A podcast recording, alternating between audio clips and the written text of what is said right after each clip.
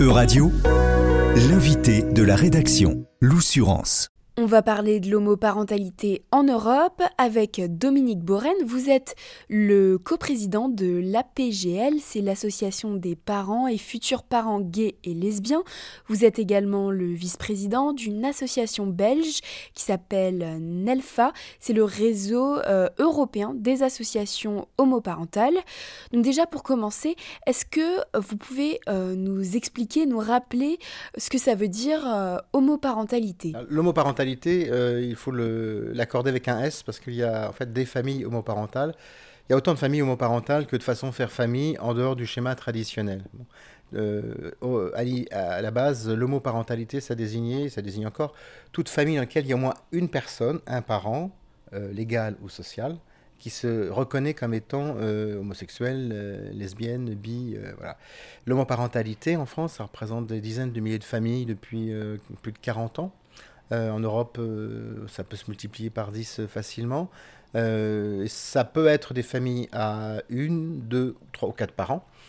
et ce sont des familles qui se constituent alors à travers l'adoption d'enfants délaissés, ça c'est certainement l'une des premières formes. elle se constitue également avec tout ce qui est recours à des tiers, c'est-à-dire que toute famille qui demande l'assistance d'une autre personne pour avoir un enfant, si bien pour les femmes, on va parler de la PMA. Euh, pour les hommes, on va parler de la GPA.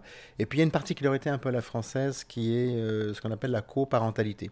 C'est-à-dire que ces enfants qui ont trois ou quatre parents, qui exercent ou qui veulent exercer une autorité parentale et qui ont un projet commun, en tous les cas, pour élever l'enfant ou les enfants en question. Et Évidemment, il y a tout ce qui euh, est issu, euh, je dirais, des, unions précédentes. Donc les parents, euh, des personnes qui ont eu des enfants dans le cadre d'unions hétérosexuelles, souvent quitté leur conjoint d'union hétérosexuelle, se sont retrouvés dans les, se retrouver dans, les, dans des unions homosexuelles et à élever leurs enfants. Ce qu'on appelle, de façon un peu négativement, pas péjorativement, mais un peu négativement, ce qu'on appelle les ex hétéros. Voilà. Voilà ce que c'est l'homoparentalité. En Europe, les familles homoparentales n'ont pas les mêmes droits partout.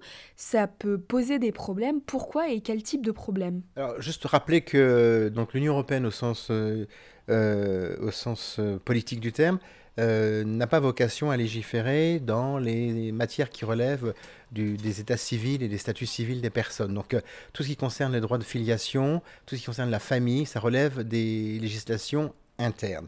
En revanche, l'Union européenne a vocation à légiférer sur tout ce qui concerne la liberté et la circulation des citoyens européens. Et c'est à ce titre qu'on rencontre des difficultés. Pourquoi? Parce que euh, Europe, on va dire, il y a 15 pays qui reconnaissent à peu près pleinement les familles homoparentales avec euh, des droits équivalents à des parents euh, dans des unions hétéro, hétéro, hétérosexuelles. Euh, et donc sur les 27, ça en laisse quand même un certain nombre qui n'ont pas cette étendue de législation. Donc la difficulté, elle tient au fait que vous pouvez avoir une famille qui, dans un pays, on va dire la France, deux femmes en l'occurrence, se sont mariées et ont des enfants dans le cadre d'une PMA ou pas. Et bien cette famille-là, qui serait une famille homoparentale avec double filiation homoparentale, si elle va dans un pays comme la Pologne, par exemple, pour s'installer, pour y travailler, etc., elle ne sera pas reconnue comme une famille. C'est-à-dire que, euh, évidemment, la femme qui aura accouché des enfants sera reconnue comme la mère des enfants, mais la conjointe, même mariée, même avec des droits de parents en France, elle perdrait tous ses droits.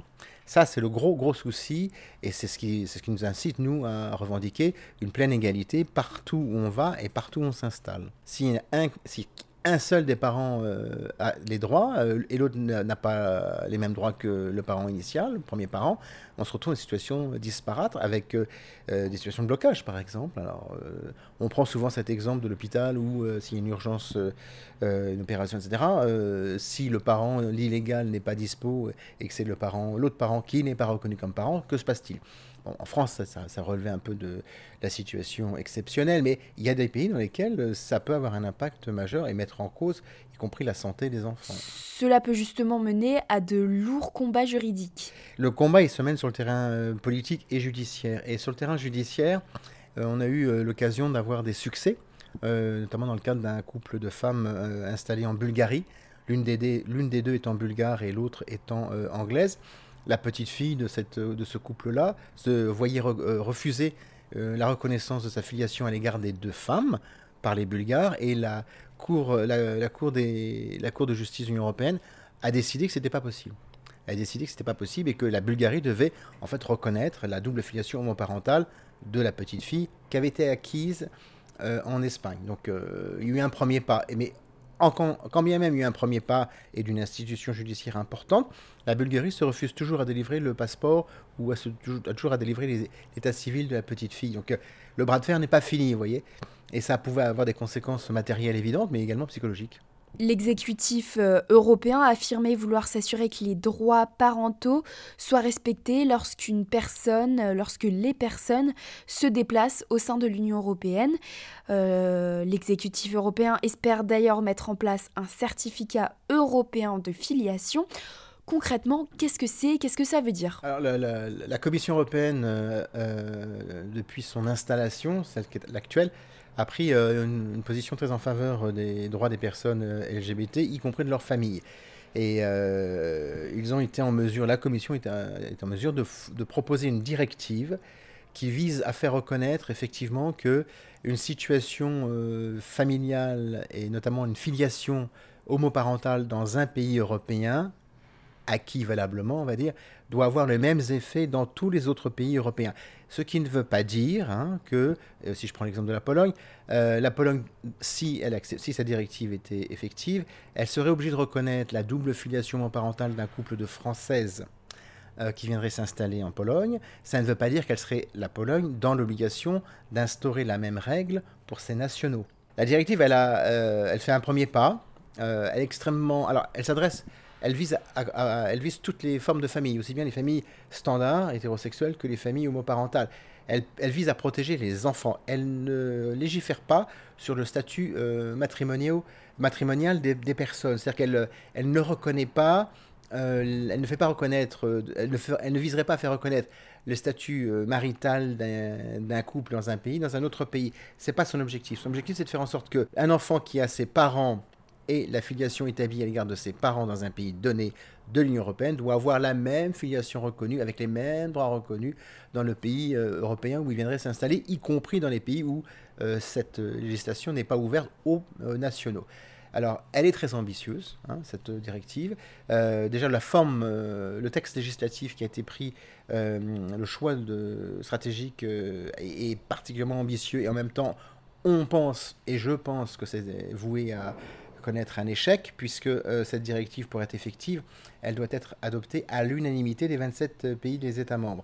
On sait par ailleurs qu'il y a un aspect particulièrement clivant qui va concerner les familles dont les enfants sont nés à travers des GPA.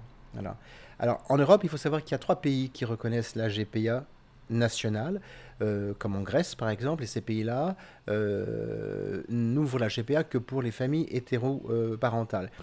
à l'exception de ces trois pays-là, tous les autres pays, pour l'instant, euh, n'ont pas de législation favorable pour reconnaître la GPA. Donc on sait déjà que c'est un point d'achoppement. Euh, donc elle est ambitieuse, elle pose en fait, euh, elle ouvre les portes, voilà. Il y a une alternative qui pourrait être en fait de transformer cette directive pour l'inscrire dans ce qu'on appelle la coopération renforcée. C'est-à-dire qu'il faudrait qu'au moins neuf pays États membres décident entre eux d'adopter cette directive et la transcrire dans leurs droits nationaux. Euh, ce qui est une façon aussi euh, de lui donner une certaine existence et un certain effet pour commencer. Pour l'instant, euh, on n'en est pas là. Et on verra ce qui se passera. Mais en tous les cas, ce qui est important, c'est que l'Union européenne et la Commission disent il faut trouver des solutions pour permettre aux familles établies dans un État européen et reconnues comme une famille, c'est bien cette famille doit avoir les mêmes droits partout. je pense que c'est une porte ouverte effectivement à un progrès ça ne va pas aller euh, aussi loin que ce que souhaite la directive, mais ça peut avoir pour effet de pousser euh, tous les États membres, y compris les plus récalcitrants, à devoir au moins tenter de s'aligner sur le minimum 10 ans, sur le minimum, euh, je dirais le minimum qu'on retrouve un peu partout. Et donc ça, ça ne peut que faire progresser les droits des familles et des personnes LGBT. Merci beaucoup de nous avoir donné plus de précisions à ce sujet. Euradio vous a présenté l'invité de la rédaction. Retrouvez les podcasts de la rédaction dès maintenant sur euradio.fr.